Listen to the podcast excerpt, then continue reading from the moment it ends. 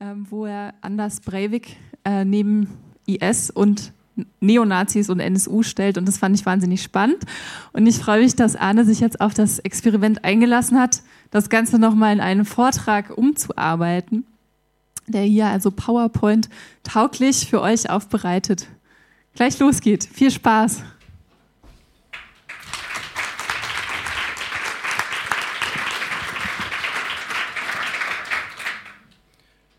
Danke. Uh, hallo. Ich gehe mal hier gleich eins weiter. Ähm, also ja, ich bin nicht vom Fach. Ähm, das heißt, ich werde wenig fachspezifisch sprechen können, sondern ähm, mache ja heute erst so einen, äh, eher so einen groben Überblick über verschiedene Szenen. Äh, in meiner letzten Performance habe ich versucht, das irgendwie als eine Art äh, Coaching-System aufzubereiten, als eine Art extremistisches Einsteigerprogramm, um das Material besser kennenzulernen.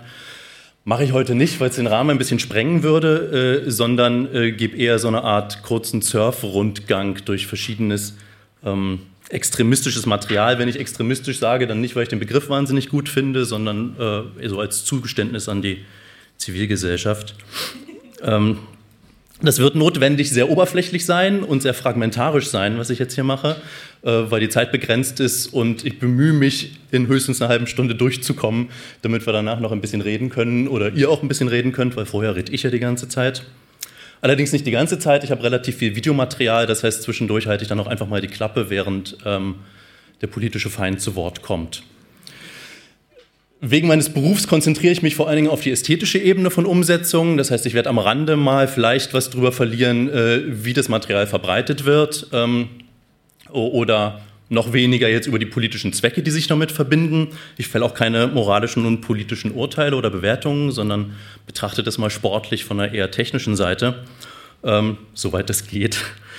Ähm, kann euch also auch keine Evaluation liefern davon, wie erfolgreich im Endeffekt all diese verschiedenen Kampagnen und Aktionen waren. Das hat aber auch was damit zu tun, dass es sich um Propaganda handelt. Das heißt, man weiß auch nie genau, ob das jetzt so gut funktioniert hat, wie die Leute immer behaupten. Ähm, Das ist, glaube ich, alles, was ich sagen wollte. Ich surf mal durch, Fragen inhaltlich gerne am Schluss. Falls ich wesentlich zu schnell rede, zu laut, zu leise oder irgendwas anderes, kurz dazwischenrufen oder mir irgendwas Weiches an den Kopf werfen. Und ansonsten ähm, steige ich jetzt einfach mal ein und wünsche trotz äh, des Charakters meines Materials viel Vergnügen. Ein paar Stellen zum Lachen gibt es vielleicht, ähm, ein paar sind weniger lustig. Ich steige ein, um mal die Perspektive ein bisschen zu verschieben auf diesen technischen Gesichtspunkt, von dem ich geredet habe, mit Anders Breivik, mit dem wir so ein paar grundlegende Elemente von Evil Campaigning uns anschauen können und auch die Frage, was kann ein Einzelner ohne nennenswerte große Unterstützung, zumindest so viel wir wissen, eigentlich erreichen. Zur Erinnerung, ein kurzer Rückblick. Oslo zweitausendelf explodierte eine Bombe in der Innenstadt, kräftige Zerstörung, ein paar Tote. Und kurz danach, ein paar Stunden später, marschierte jemand über eine Insel und ähm, erschoss eine ganze Menge Leute, hauptsächlich Jugendliche.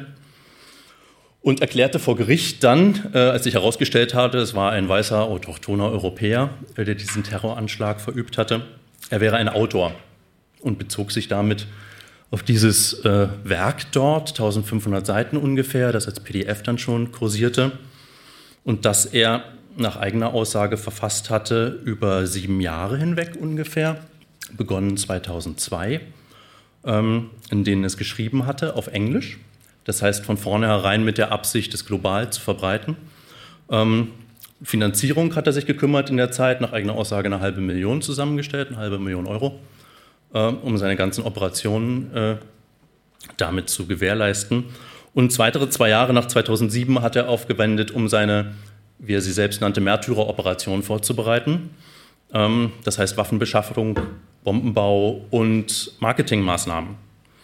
Marketing äh, zum einen bezieht sich auf den Trailer, den er gemacht hat für dieses Werk, wo er versucht hat, in sechzehn Minuten nochmal die ganzen wesentlichen Inhalte zusammenzufassen. Und ähm, dass er einen Tag, bevor er losgezogen ist, um seine Bombe zu zünden, äh, auf YouTube hochgeladen hatte und verschickt hatte.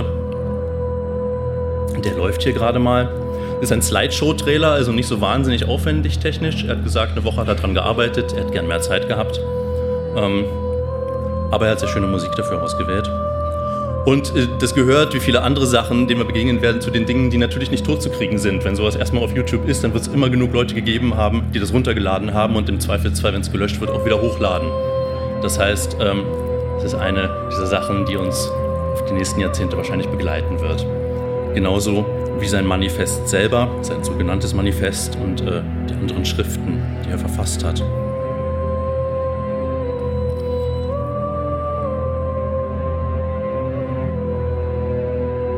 Der Trailer war das eine, er hat einen Twitter-Account eingerichtet, kurz bevor er los ist, mit nur einem Satz äh, zu seiner eigenen Repräsentation und ähm, hat sowohl sein Manifest als auch den Link zu diesem Trailer per E-Mail mit einem relativ großen Newsletter, kann man es nicht nennen, weil es gab ja nur einen, äh, verschickt, ähm, den er hergestellt hat über Facebook-Farming. Das heißt, er hat ein paar Monate verbracht auf Facebook und viele Freunde gesammelt, um die E-Mail-Adressen zu haben von denen, um das dann verschicken zu können. Also im Grunde waren ähm, sowohl seine Bombenzündung als auch äh, das Erschießen dieser ganzen Leute eine Art von Guerilla-Marketing-Aktionen, um sein Manifest zu promoten, denn das war das, worum es eigentlich ging.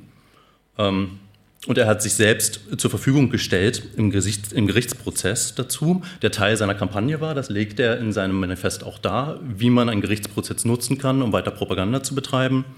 Er hat Tagebuch geführt und seinen ganzen Prozess dort beschrieben, auch ausführlich, wie man eine Bombe bauen kann, das kann man ja alles lernen.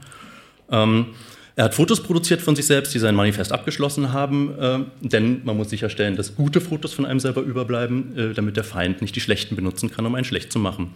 Das heißt, er hat sich sehr intensiv damit beschäftigt, wie wird man im Nachhinein wahrgenommen äh, mit so einer Kampagne.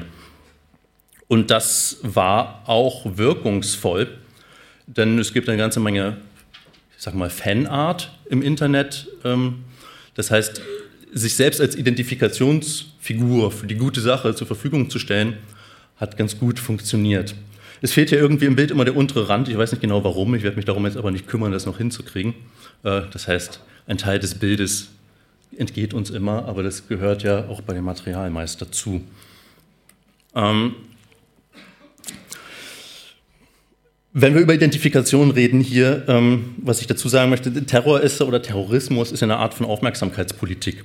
Das heißt, die Aktionen, die man macht, dienen gleichzeitig immer dazu, Aufmerksamkeit zu kriegen und nicht nur einfach irgendjemanden umzubringen. Ähm, das funktioniert sowohl über Zeichen der Macht oder der Machtergreifung, wie er sie äh, gemacht hat, denn loszugehen und siebzig Leute zu schießen, ist ja ein, ordentliche, ein ordentliches Machtzeichen. Es funktioniert natürlich andersrum auch über Zeichen der Ohnmacht. Einige von Ihnen erinnern sich vielleicht an Dominique Venner, der sich vor zwei Jahren verbrannt hat in einer Kirche in Frankreich äh, als Fanal gegen die Islamisierung des Abendlandes. Auch das sehr wirksam auf beiden Seiten, weil es radikale Zeichen sind. Und deswegen kriegen sie so wahnsinnige Verbreitung und Multiplikation. Ähm, das steht einem, nehme ich mal, als zivilgesellschaftlichem Campaigner nicht so sehr zur Verfügung, andere Leute oder sich selbst umzubringen für die gute Sache. Sich selbst höchstens noch vielleicht. Aber auch das will man ja nicht unbedingt. Egal, ich verliere mich sonst hier. Ähm, worauf ich hinaus will, ist, dass in dieser Polarisierung von radikalen Zeichen muss man sich einsortieren in entweder das Freund- oder das Feindlager. Es wird sehr schwer, in diesem Mittelbereich zu bleiben, in dem man sagen kann, oh mein Gott, es geht mich halt nichts an. Das heißt, natürlich wird damit die Aufmerksamkeit, die man gewinnen kann mit solchen Aktionen, maximiert. Ähm, das mal als eine Technik, die man lernen kann hier vom Feind. Wie man sie anwenden kann, können wir vielleicht drüber nachsprechen. Ähm, Eine zweite Strategie im Umgang mit diesem Mittelfeld, was hier minimiert wird, ähm, ist zu sehen im zweiten Feld, um das ich mich mal kümmere, in der deutschsprachigen sogenannten neuen Rechten, die keine radikalen Aktionen macht, sondern eher versucht, dieses Mittelfeld, also die bürgerliche Mitte, zu besetzen. Hier haben wir Patrick Schröder, der einen äh, Image-Workshop für Gleichgesinnte gibt. Wenn man diesen Menschen sieht, dann sagt man sich, ja, okay, beim Asylthema haben die vielleicht recht, aber wählen kann ich den nicht, wenn das, so, äh, solche, wenn das solche Leute sind. Also ich, äh, nee. Gibt es noch ein weiteres Beispiel, ist ein bisschen, klein bisschen harmlos, aber auch das ist natürlich, auch wenn es nicht so schlimm ist, wie das erste Bild. Das sind nicht die Leute, wo man gefühlsmäßig sagt, ja, die schauen eigentlich ganz nett aus, soweit. Wenn man mit den Jugendlichen sprechen möchte, dann bringt es nichts, wenn ich denen irgendwas vom Zweiten Weltkrieg oder irgendwas erzähle, sondern äh, laber ich mal, äh, mit denen halt über die letzte Simpsons-Folge oder so. Das ist deutlich zielführender, deutlich besser, da bin ich deutlich mehr im Hier und Jetzt, als wenn ich mit irgendwelchen Themen ankomme, die eigentlich keinen Menschen mehr interessieren. Je mehr Leute wir kennenlernen, je mehr Leute mich kennen und sagen, auch hier der Schröder, also der ist eigentlich ein netter Kerl und der will bestimmt keine sechs Millionen Juden vergasen. Und der hier hinten sagt, ja, ein netter Kerl und den kenne ich ja auch und da gibt es eigentlich überhaupt keine Probleme. Und, und politisch, das, was er sagt, stimmt ja eigentlich. Und in die Richtung müssen wir viel mehr gehen. Und dann schauen wir uns ein paar Beispiele mal an, was es bedeutet, in die Richtung zu gehen. Äh, der Schröder ist N P D-Funktionär. Die Unsterblichen äh, war eine Aktionskampagne, hauptsächlich zweitausendelf, noch zweitausendzwölf, die relativ erfolgreich lief. Das waren so Flashmob-Aktionen, Flashmob-Fackelzüge, wenn man das so nennen kann, ähm, die in diesem relativ bekannten Trailer-Video, was jetzt hier gerade läuft, auch so ein bisschen hochretuschiert waren. Also ganz so viele Leute waren dann nicht unterwegs. Äh, das haben sie sehr geschickt zusammenmontiert und geschnitten. Ähm, aber sie fanden t- tatsächlich, ta- äh, tatsächlich statt, hauptsächlich im Ostteil der Republik, entsprechend den gängigen Vorurteilen, aber auch in Baden-Württemberg und an anderen Orten. Und es gibt immer noch einzelne Personen, die sich darauf berufen, auf diese Kampagne äh, mit dem Slogan, die Demokraten bringen uns den Volkstod. Es gab zu dem ganzen Ding auch eine Website, ähm, auf die hier verwiesen wird, die war ansprechend und professionell designt. Es gab dort Plakate zum Runterladen, sieht man hier auf der einen Seite, drei verschiedene äh, schöne, düstere Motive, wo man auch den öffentlichen Raum plakatieren konnte, der ja besetzt werden sollte. Ähm, es gab Facebook-Gruppe, Twitter-Account natürlich, Aktionen am Tag und in der Nacht. Mittlerweile existiert die Seite nicht mehr, aber sie war noch erstaunlich lange online. Ähm, aber mal, und es gab, und das ist ganz wichtig, eine einfach geschriebene Anleitung dazu, wie die Aktion funktioniert, dass sie monothematisch ist, worum es geht, wie man sich zu verhalten hat, dass sie gewaltfrei ist zum Beispiel. Also dass im Wesentlichen das Ziel dieser ganzen Aktionen ist, öffentlichen Raum zu besetzen mit einem bestimmten Thema und wahrgenommen zu werden. Und wie wir hier schon sehen, und das werden wir in den anderen Sachen auch sehen, genau nicht über Identifikation, sondern über Anonymisierung, was natürlich auch die Leute schützt, die sowas machen. Einen kleinen Exkurs möchte ich aber noch machen, denn die Aktion ist nur eine Kopie gewesen von dieser hier. Die Überflüssigen haben zweitausendvier bis zweitausendelf Aktionen mit Masken und roten Pullovern gemacht, gegen Hartz-vier-Politik, ähm, Migrationspolitik, also aus einer radikalen linken Perspektive heraus, auch relativ erfolgreich. Die sind mittlerweile auch nicht mehr so ähm, aktiv. Die letzten Aktionen, die ich gefunden habe, waren zweitausendelf. Das heißt, der Staffelstab ist da quasi direkt von der Linken in die Rechten rübergegangen, relativ schnell.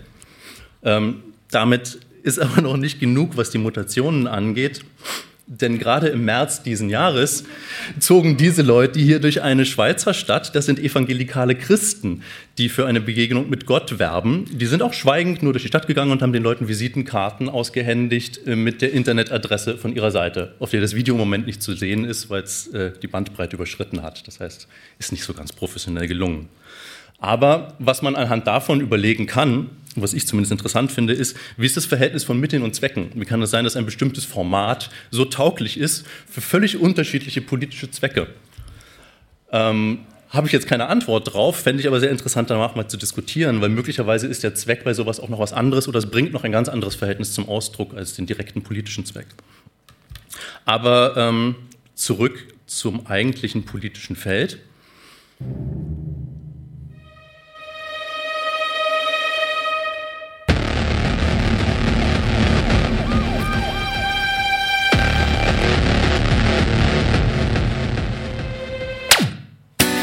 Geh nach draußen und versteck dich nicht. Leb endlich dein Leben. Die Spree-Lichter war eine relativ progressive ähm, rechtsrechte Gruppe, die auch die, ähm, die So Unsterblichen Kampagne initiiert hatte und danach diese Kampagne mit dem Titel Zukunftsstimmen, für die sie sich Ma- Maskottchen des Krümelmonsters überlegt hatten, was verschiedene Aktionen gemacht hat. Ad-Busting, kreative, performative Aktionen im öffentlichen Raum ähm, und damit äh, quasi aus, aus so einer eigentlichen Werbelachnummer, nämlich in einem blöden Kostüm irgendwo rumzustehen und für was zu werben, eine Guerilla-Aktion gemacht haben. ist auch gewaltfrei, auf den ersten Blick nicht als irgendeine Nazi-Geschichte erkennbar, spätestens beim Schild dann schon, was sie geklaut hatten an einer Schule und damit die meiste mediale Aufmerksamkeit auch gekriegt hatten, die sie auch sofort wieder im nächsten Video verwertet haben. Das heißt, es gibt auch immer so ein, eine Zirkulation zwischen den verschiedenen Medien, zwischen der eigenen Medienproduktion, der Mainstream-Medienproduktion äh, und den Aktionen, die offline stattfinden. Relativ neu sind auch diese Kollegen hier.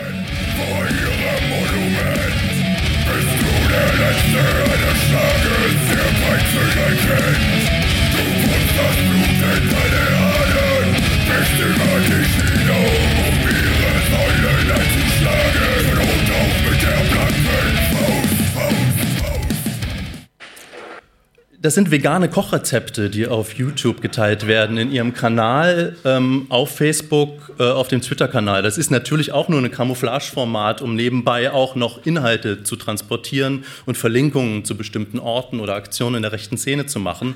Ähm, aber das Ganze ist straight edge, keine Drogen, total korrekt.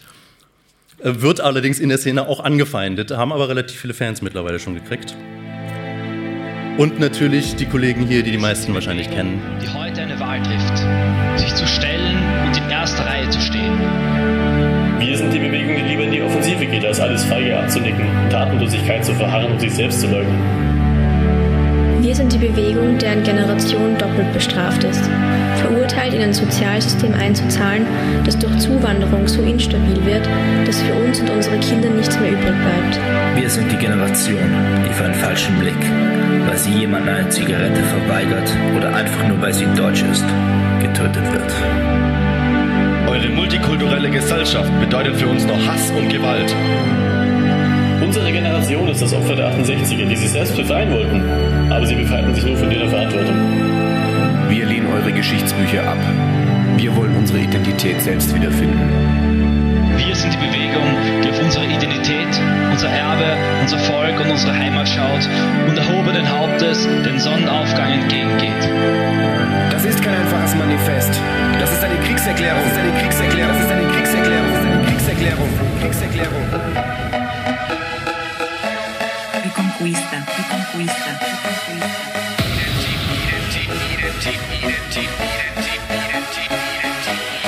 Identitäre Generation.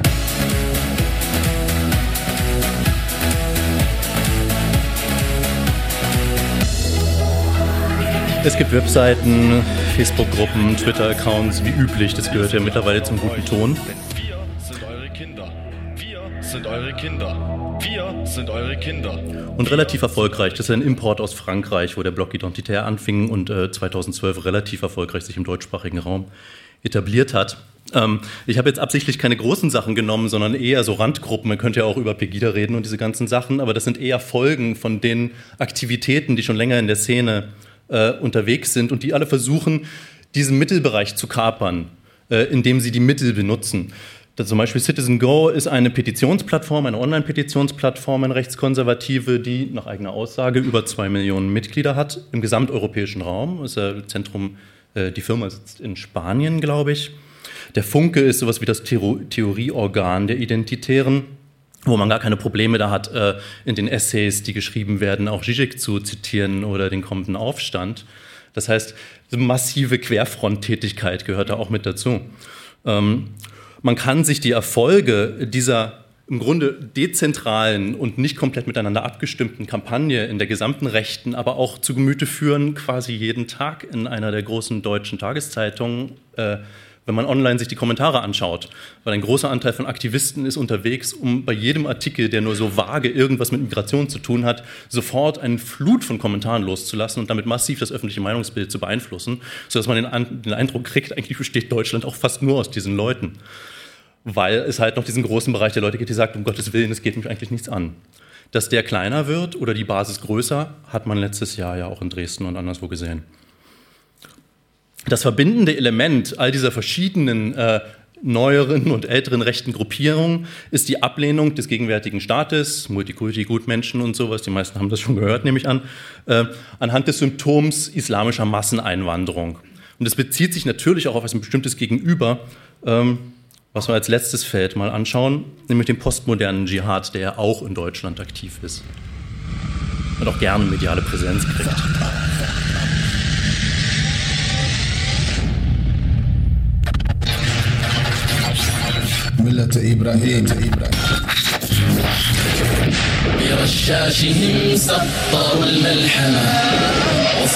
Das ist jetzt mal ein bisschen länger, weil die meisten von Ihnen das vielleicht noch am wenigsten gesehen haben.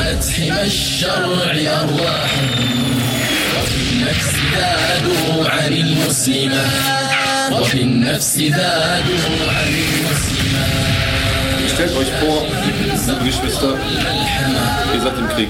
Diese Umma hat eine Sache vergessen, die vergessene Pflicht. Was ist die vergessene Pflicht? Dschihad fi sabilillah. Lassen Sie sich nicht täuschen von der Maskierung und den Munitionsketten an der Front. Hinter der Maskierung steckt ein Beamter. Ein ganz normaler Beamter des Islamischen Staates. Und ich halte den Mujahid ganz klar für das vernünftigste Wesen auf diesem Planeten. Oh ihr, die ihr glaubt, was ist mit euch los? Diese Brüder hier, sie schlachten. Ich lade euch dazu ein, auch herzukommen und zu schlachten, die Kuffar zu schlachten. Den Deutschen läuft die Zeit davon. Ich bin kein Mensch, der Gewalt, war ich auch noch nie gewesen. Aber wenn drauf ankommt, dann geht es rund, Brüder. Die Werbung ist sehr gut für uns. Die Einschaltquoten steigen, Alhamdulillah. Wir werden immer stärker. Allah hilft uns immer mehr. Alhamdulillah, heute haben wir auch sehr schöne Nachrichten wieder bekommen. Alhamdulillah, desto mehr die Kuffar uns angreifen, desto stärker werden wir. Alhamdulillah. Und wir ziehen auf das Schlachtfeld, um die Ehre des Gesandten mit dem Schwerte zu verteidigen.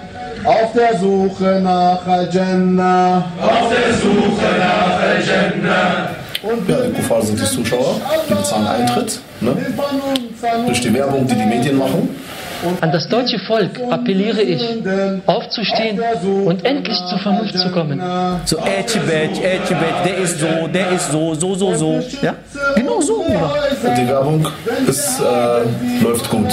Zusammengefasst kann ich dem deutschen Volk eine Faustregel der Al-Qaida nur ans Herz legen. Sicherheit ist ein geteiltes Schicksal.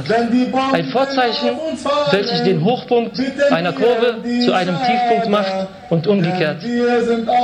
Während unsere Kurve ihren Tiefpunkt hinter sich hat und momentan stetig steigt, hat eure steile Talfahrt nach dem letzten Extrempunkt endgültig begonnen.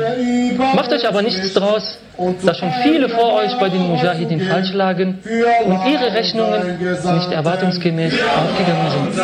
Nur Raspantala, unsere Feinde, möge sie vernichten, möge sie vernichten, möge Raspantala sie vernichten, möge Allah ihre Flugzeuge aus den Himmel holen, möge Raspantala ihre Schiffe in den Meeren versinken, möge Raspantala ihnen Erdbeben und Seuchen und Krankheiten und Wahnsinn schicken und möge Raspantala die Umma Muhammad sallallahu alaihi wa sallam gesunden lassen. Möge Raspantala uns helfen, möge Raspantala uns eine leichte Abrechnung unterziehen am Yom Qiyamah. Ich akzeptiere nur die Zugehörigkeit zu der Ummah von Muhammad sallallahu alaihi wa sallam. Dafür kämpfe ich und dafür sterbe ich.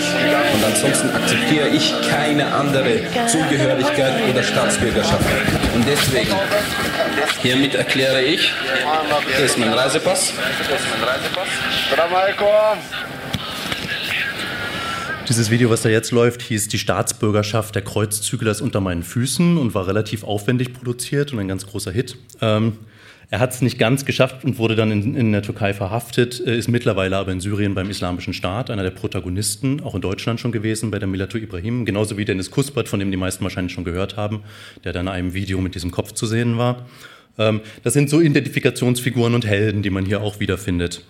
Ähm, Videobotschaften sind wahnsinnig wichtig innerhalb der Szene, äh, nicht nur um diesen Zugang zur Community und zu so Figuren äh, zu bieten, sondern auch um Wissen zu vermitteln. Es gibt so einen speziellen Wissensbegriff in der dschihadistischen Szene, der nicht so ganz der rationale wissenschaftliche ist, äh, den die meisten hier wahrscheinlich haben.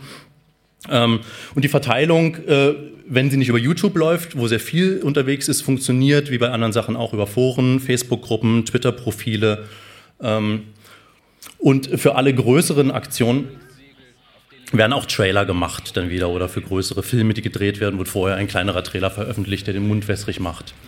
Es gibt im Wissensbereich ähm, Publikationen, das ist so eine Reihe von Titelseiten deutschsprachiger Pamphlete, die Antworten auf drängende Fragen geben, äh, wie man sich verhalten soll, was ist erlaubt, was nicht, also verschiedene Fatwas von, von Gelehrten, auch wie man eine Bombe zusammenbaut. Ähm, also alles, was den, was den modernen Dschihadisten so interessieren könnte.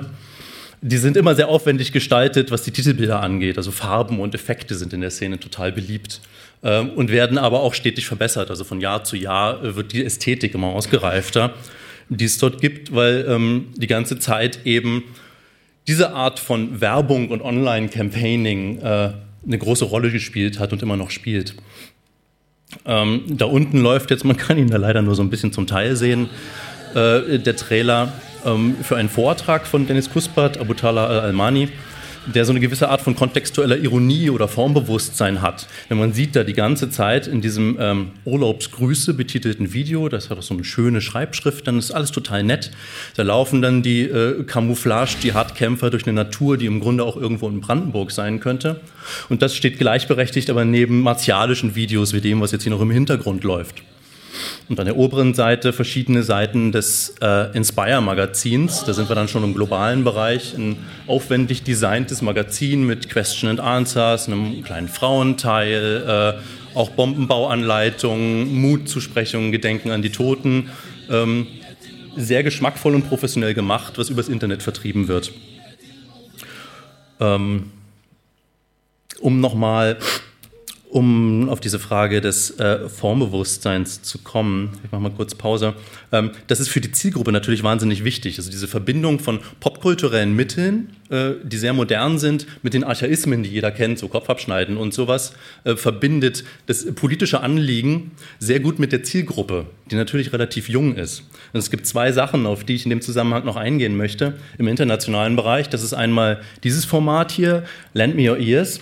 John Kentley, äh, britischer Fotograf, Korrespondent, wurde zweitausendzwölf gefangen genommen und seit Herbst zweitausenddreizehn veröffentlicht er regelmäßig, also wenn man sagen kann, er veröffentlicht die, wahrscheinlich nicht selbst, äh, Videobotschaften, in denen er im orangen Overall, der ja Standard geworden ist für die Gefangenen mittlerweile, ähm, Nachrichten spricht, Kurzessays, in denen er die westliche Kriegspolitik kritisiert, auf eine sehr überzeugende und gute Art und Weise. Er ist ein ausgezeichneter Sprecher äh, und macht seinen Job da sehr gut. Er hat auch eine dreiteilige ähm, Dokumentationsreihe gemacht, wo er als Korrespondent in verschiedenen Städten unterwegs war und einfach gezeigt hat, wie dort die Lage ist, in äh, Aleppo, Mosul. Ähm, das Besondere, was ich finde an diesem Format ist, Sie sehen das, es ist eine Serie, die auf acht Folgen angelegt ist. Jede einzelne Folge, die veröffentlicht wird, bezieht sich auf aktuelle Politik. Das heißt, sie ist nicht vorpro- vorproduziert, sondern die werden immer neu, gerade aktuell gemacht. Nichtsdestotrotz kann man sich vorstellen, was in Folge acht mit ihm passiert. Und dieser Cliffhanger-Effekt, diese Erwartung darauf, wie wird das Ende sein, ist natürlich was, was direkt zusammenhängt mit, äh, mit Serien, Fernsehserien, wie man sie kennt und die eines der kulturellen Hauptexportprodukte des Feindes, also der U S A sind, das hier benutzt wird dafür. Und ähm, eine andere Geschichte, auf die ich kurz noch kommen will, ist das Verbrennungsvideo des jordanischen äh, Piloten Muad Kassasbeh, was wahrscheinlich die meisten von Ihnen nicht gesehen haben. Ich zeige Ihnen jetzt auch nicht die Verbrennung. Äh, was aber sehr spannend daran ist, ist die gesamte ästhetische Aufmachung dieses Videos drumherum, über die nicht äh, sehr berichtet wurde. Und die hochprofessionell ist. Also das ist das Fortschrittlichste, was ich bis jetzt gesehen habe in der Szene. Und vor allen Dingen sehr zielgruppengerecht. Chief of Staff of my brother stepped forward and said to all the pilots, listen, uh, four uh, strikes against ISIS, uh, we're only looking for volunteers, so anybody who will, wants to volunteer, please step forward. Every, Every single, single pilot, pilot raised his hand and stepped forward.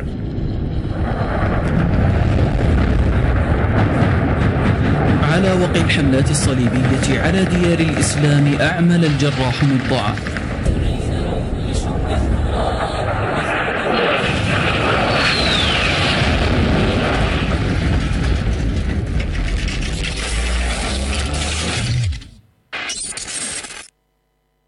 Das ist der Titel.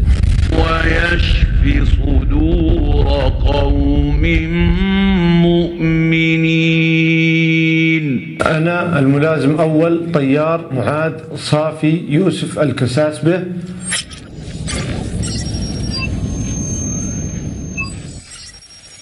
أردني الجنسية من الكرك جنوب الأردن من مواليد عام ألف وتسعمائة وثمانية وثمانين من ضباط سلاح الجو الملكي الأردني المشاركة. وفي اليوم التالي قمنا بالإقلاع من قاعدة موفق السلطي الجوية في الأزرق محافظة الزرقاء. Das ist eine extrem zielgruppenspezifische Ästhetik. Also alle, die viel Computer spielen, kennen das und reagier- reagieren dann auch viszeral auf das gute Gefühl, was man beim Computerspielen hat, wenn man solche Sachen sieht. Aufwendigste Animationen, man kennt es auch aus einigen Serien, aber hauptsächlich aus diesem digitalen Bereich. Ähm, was das natürlich auch leistet, ist, es virtualisiert den gesamten Vorgang, der dort dargestellt wird. Äh, der ist absolut überästhetisiert. Und was mit Kassasbeh da funktio- äh, passiert ist, er wird zum Hauptdarsteller in seinem eigenen Hinrichtungsfilm. Der ist auch von vorne bis hinten durchgeplant, auch die Hinrichtung selber. Es kommt jetzt ein längerer Teil, wo über Bilder argumentiert wird, äh, welche Verheerungen, Gewalttaten der westliche Krieg äh, gegen die islamische Welt anrichtet. Das heißt, es wird quasi innerhalb dieses Films eben der Prozess gemacht und die Hinrichtung damit legitimiert, was sich auch nicht sofort von der Hand weisen lässt. Ähm, Und später steht er dann, ich weiß nicht, ob ich den Punkt jetzt erwische, ich springe mal vor, am Ort seiner eigenen Hinrichtung mit Flashbacks an diese Gewalttaten, die er selbst mit zu verantworten hat. Rundrum aufgebaut, äh, eine kleine Armee von I S-Kriegern, die alle auf ihn warten, der Käfig in der Mitte. Das alles aus mehreren Kameraperspektiven oder wahrscheinlich in mehreren Takes geschossen. Ähm, und auch auf eine Art und Weise, dass man denkt, man, der spielt das ganz schön gut, bis hin zu seiner Verbrennung. Äh, ein unglaublich beeindruckendes Ding, dem man sich sehr schwer entziehen kann.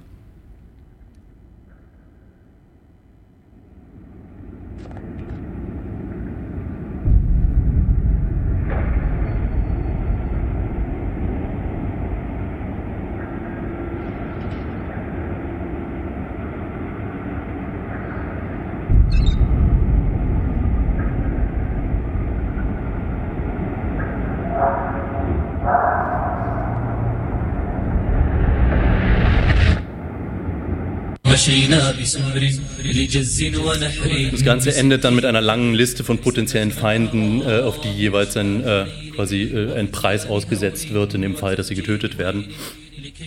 Das müssen wir uns jetzt nicht noch alles anschauen. Ähm, was kann man zu all dem sagen? Ich habe versucht, ein bisschen zusammenzufassen, was die Angebote sind, die diese Videos machen und warum sie so gut funktionieren. Und nicht alle die sind unbedingt benutzbar für jemand anders. Ähm, der nicht Leute umbringen will, speziell was diesen Snuff-Charakter angeht, der aber natürlich ein wahnsinniger Reiz ist, also nicht nur viszeraler Reiz, es hat ja so eine Art pornografischen Charakter, sich anzuschauen, wie Leute erschossen werden, da gibt es ja viele Videos von, die auch nicht so ausgereift oder durchgeformt sind, ähm, und das eignet sich dann natürlich auch prima dazu, auf dem Schulhof unter der Hand weitergegeben zu werden.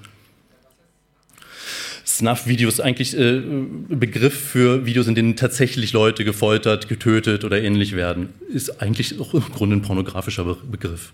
Also wo dann nicht nur so getan wird, als ob, sondern ist echt. Und deswegen ist der Reiz dann höher. Und das trifft auf viele von diesen Videos definitiv zu. Und das andere ist dieses äh, Formbewusstsein auf der Popkultur, was dort gelingt, im Gegensatz zu dem Trailer, den ich am Anfang habe laufen lassen von der E U, der auf mehreren Ebenen damals total schief gegangen war. Ähm, auch mit der Zielgruppe, glaube ich. Ich möchte damit an der Stelle jetzt aufhören. Ich kann, das tut mir leid, äh, aber es war wahrscheinlich zu erwarten, keine Schlussfolgerungen ziehen. Ich kann nicht sagen, was man mit dem ganzen Zeug macht und warum. Ähm, falls aber jemand eine Idee hat, äh, würde ich gerne davon hören oder vielleicht überhaupt erfahren, ob das für Ihre Arbeit eine Rolle spielt, was da alles passiert. Also gerade was die Frage des Einsatzes von Mitteln angeht. Also Fragen ähm, an Arne gerne raus. Herzlichen Dank.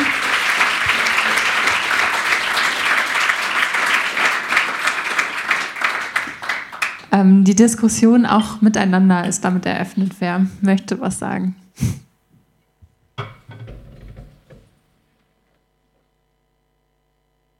Ja, also erstmal bin ich ähm, beeindruckt, obwohl ich das natürlich vorher schon wusste, äh, dass sie das extrem professionell machen. Aber ich habe das Gefühl, das ist auch eine, trotzdem eine ganz andere Sprache, die da gesprochen wird und ähm, so wie so eine Gegenkultur, ähm, die sich, ich vermute mal, alle guten Menschen, die hier sitzen, auch äh, ungerne ähm, reinziehen. Und äh, deswegen war wahrscheinlich vieles auch neu für alle, die hier sitzen, denke ich. Ja, jetzt finde ich, die Frage ist, ähm, kann man auch äh, davon lernen, in, dem, äh, in, in der Hinsicht, dass man vielleicht die noch nicht ganz verlorenen Seelen, um die ja auch gerade schon gekämpft wird, wenn ich an Salafisten und I S und diese ganze, die, die Angst darum, dass unsere Jugendlichen äh, gekobert werden, ähm, muss man sich vielleicht tatsächlich auch stärker damit auseinandersetzen und vielleicht auch ein bisschen was von dieser Formensprache und von dieser Ästhetik ähm, ja, übernehmen oder sich zumindest überlegen, ob, das, ob eine Videobotschaft vielleicht besser ist als irgendeine Broschüre von der Heinrich-Böll-Stiftung oder sowas. Naja, klar, also man kann sicherlich nicht mit Wattebäuschen in den Krieg ziehen.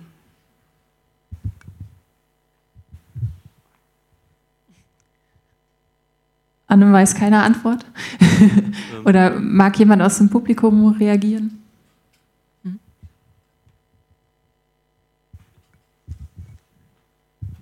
Ja, Jörg Haas von Campact.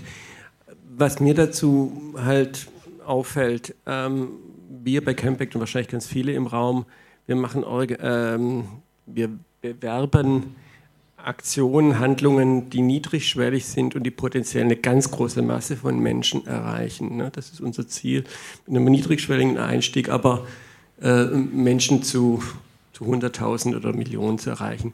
Die zielen auf eine relativ kleine Gruppe von Menschen, die aber dann einen extrem hochschwelligen Schritt übernehmen, äh, unternehmen, nämlich da irgendwie in den Dschihad zu gehen oder sowas.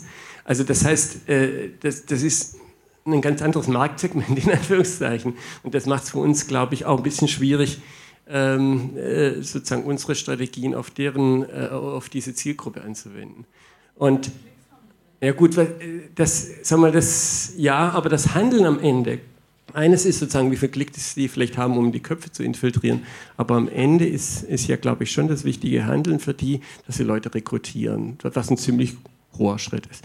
Das Zweite, was mir da noch so ein bisschen halt einfällt, ist, man kann das nicht, äh, nicht einfach kontern, weil ein Teil der, des Reizes ist natürlich tatsächlich hier, was in der fünften Zeile steht, Clandestinität, Abenteuer und Rebellion. Ja?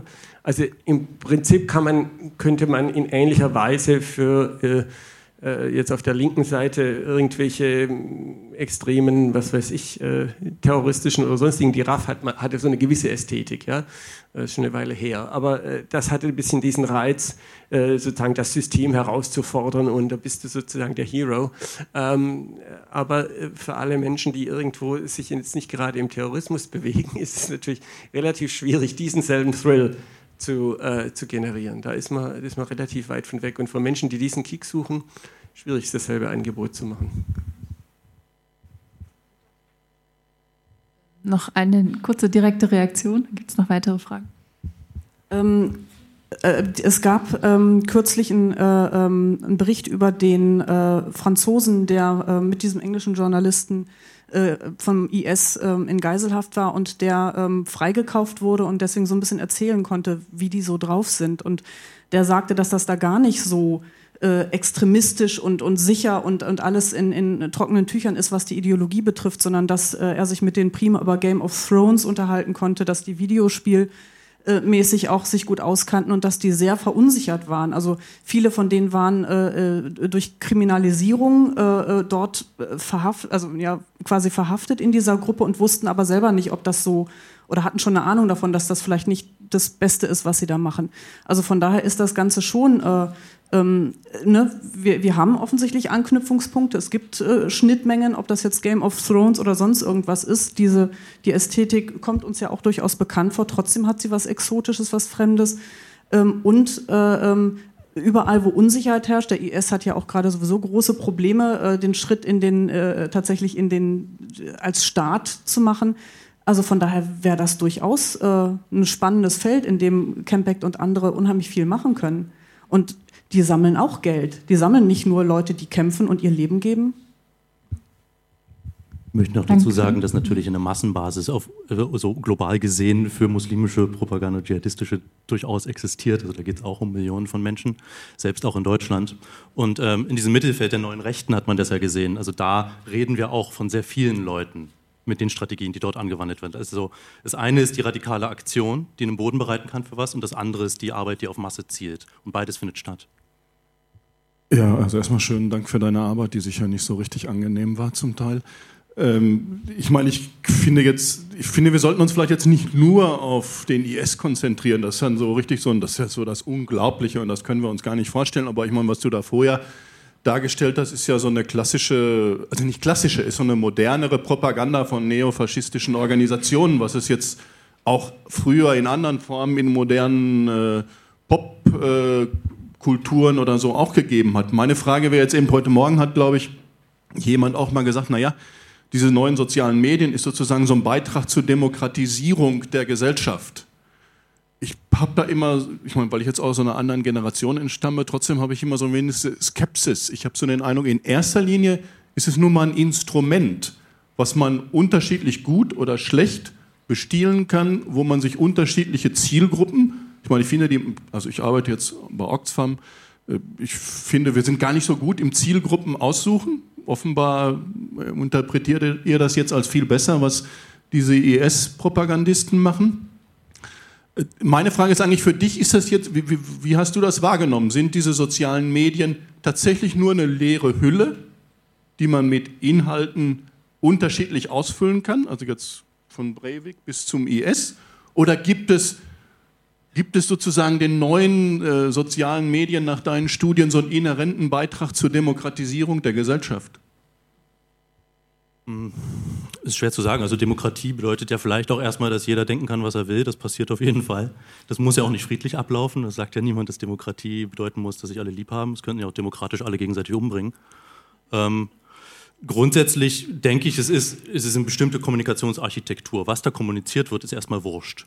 Ähm, Also man kann auf einer Ebene über Zugänge reden, dass jeder die hat. Was dann da passiert, weiß man nicht. Und das ist in der Demokratie auch das Risiko, dass sie sich immer abschaffen kann, sonst wäre es keine. Ähm, grundsätzlich finde ich es wichtiger, äh, bei den Sachen, die ich gesehen habe, keinen Mittelfetischismus, würde ich es mal nennen, zu betreiben. Also nicht zu sagen, ein Mittel wäre an sich schon was Gutes. Das finde ich speziell bei den, bei den Nazis im Mittelfeld, die dann irgendwie äh, all diese Dinge machen, Adbusting und sowas, wo, wo so oft angenommen wird, das wäre was total kreativ Gutes, wenn man jetzt irgendwie gegen die Werbung arbeitet. Aber die sind halt größtenteils auch alle Antikapitalisten und das findet man dann vielleicht nicht so gut. Das heißt, ein bisschen Distanz zu den Mitteln, glaube ich, ja wichtig. Ähm, und die Frage, was haben die jeweils mit Inhalten zu tun? Also eine Sache, die ich sagen würde, die meisten dieser, dieser Felder argumentieren identitär. Wenn man da dagegen arbeiten will, fände ich es sehr wichtig, nicht identitär zu argumentieren und damit vielleicht möglicherweise auch auf bestimmte Formen der Kommunikation zu verzichten. Das wäre dann ein politischer Akt. Dankeschön. Herzlichen Dank für den Vortrag. Ich wollte eine ganz kurze Bemerkung, eine Frage. Bemerkung ist, ich glaube, in den letzten Jahren gab es ja auch in, in so großen Veranstaltungen wie der Republika und, und anderswo, entstand so das Gefühl von Internet ist links, ist für das Gute da und ich kann meine emanzipatorischen äh, Inhalte, das ist einfach ein tolles Tool, äh, um, um, um damit zu arbeiten, auch was Demokratisierung in, in Ländern angeht, die jetzt nicht so, sage ich mal, äh, Demokratie unserer Preislage äh, haben, ob das jetzt besser oder schlechter ist, aber erstmal nur dahingestellt. Und ich glaube, die Arbeit, die du zeigst, zeigt natürlich den Irrtum, der das war. Ja? Ähm, also deshalb würde ich Ihnen auch zustimmen, dass das als Tool zu begreifen ist und nicht so sehr per se demokratisch oder, oder emanzipatorisch. Das heißt einfach nur, viel mehr Menschen haben jetzt Möglichkeiten und Zugriff, etwas zu tun, sich auszudrücken, sich mitzuteilen. Und die Frage, die ich habe, ist, äh, Sie haben sicher auch in, sage ich mal, neben den rechtsextremen Inhalten auch mal in rechtspopulistische Inhalte geschaut. Ähm, äh, und würden Sie eine Beobachtung teilen? Wir untersuchen gerade äh, rechtspopulistische äh, Inhalte der F P Ö in Österreich, was da eher eine Massenbewegung ist als, als sage ich mal, eine kleine Partei. Und die haben eindeutig viel höhere Zugriffe, ob das ihre Videos betrifft oder ihre, ihre eigenen Premium-Kanäle auf YouTube, doesn't matter. Ja. Äh, ist das eine Frage der Vereinfachung der Inhalte? Und würden Sie zustimmen, dass das Internet eigentlich als, sage ich mal, die große Vereinfachungsmaschine eher rechtspopulistischen und rechtsextremistischen, sage ich mal, Strategien zugutekommt, weil die ja noch viel stärker über Vereinfachung arbeiten als, sage ich mal, weit äh, ausschweifend argumentierte linke Inhalte? einerseits zur letzten Frage, um, um hinten anzufangen. Es gibt auch sehr verkürzt argumentierende linke Inhalte. Ähm, also das kommt immer darauf an, wie man es haben will. Und es gibt auch ausschweifende rechte Inhalte tatsächlich. Hm? Das ist definitiv ausschweifend. Es ist, äh, aber ja, es, es läuft sich auch so ein bisschen tot, weil so wahnsinnig komplex ist eine Kernthese dann auch nicht. Ähm, ähm, das dazu beim, beim Populismus, ich glaube, was, was sobald die Sachen nicht mehr ex, extrem extrem sind, sondern ein bisschen anfangen, sich der Mitte anzunähern, ähm, binden sie sehr viel höhere Aktivität darüber, dass man sich immer noch als Außenseiter begreift. Also so funktionieren die meiste rechte Propaganda, auch die rechtspopulistische. Es gibt so eine Täter-Opfer-Umkehr, die ja sowieso sehr beliebt ist, die haben wir da auch ein paar Mal gesehen, bei den Identitären zum Beispiel, um Gottes Willen, die Migranten, wir sind die Opfer, Fremde im eigenen Land und alles sowas. Und dem können sich viele Leute anschließen, weil man sich dann besser fühlt, weil die Randgruppe ja tatsächlich in der Wahrnehmung dieser Leute auch kulturell bevorzugt ist. Das heißt, wenn man sich selbst als Randgruppe stilisiert, ist man damit ja plötzlich wieder auf der guten Seite und entwickelt dann auch mehr Aktivität. Also der große Vorteil an all diesen Sachen gegenüber einer Mitteposition, wie fiktiv die auch immer sein mag, ist, dass man etwas hat, für das man kämpft.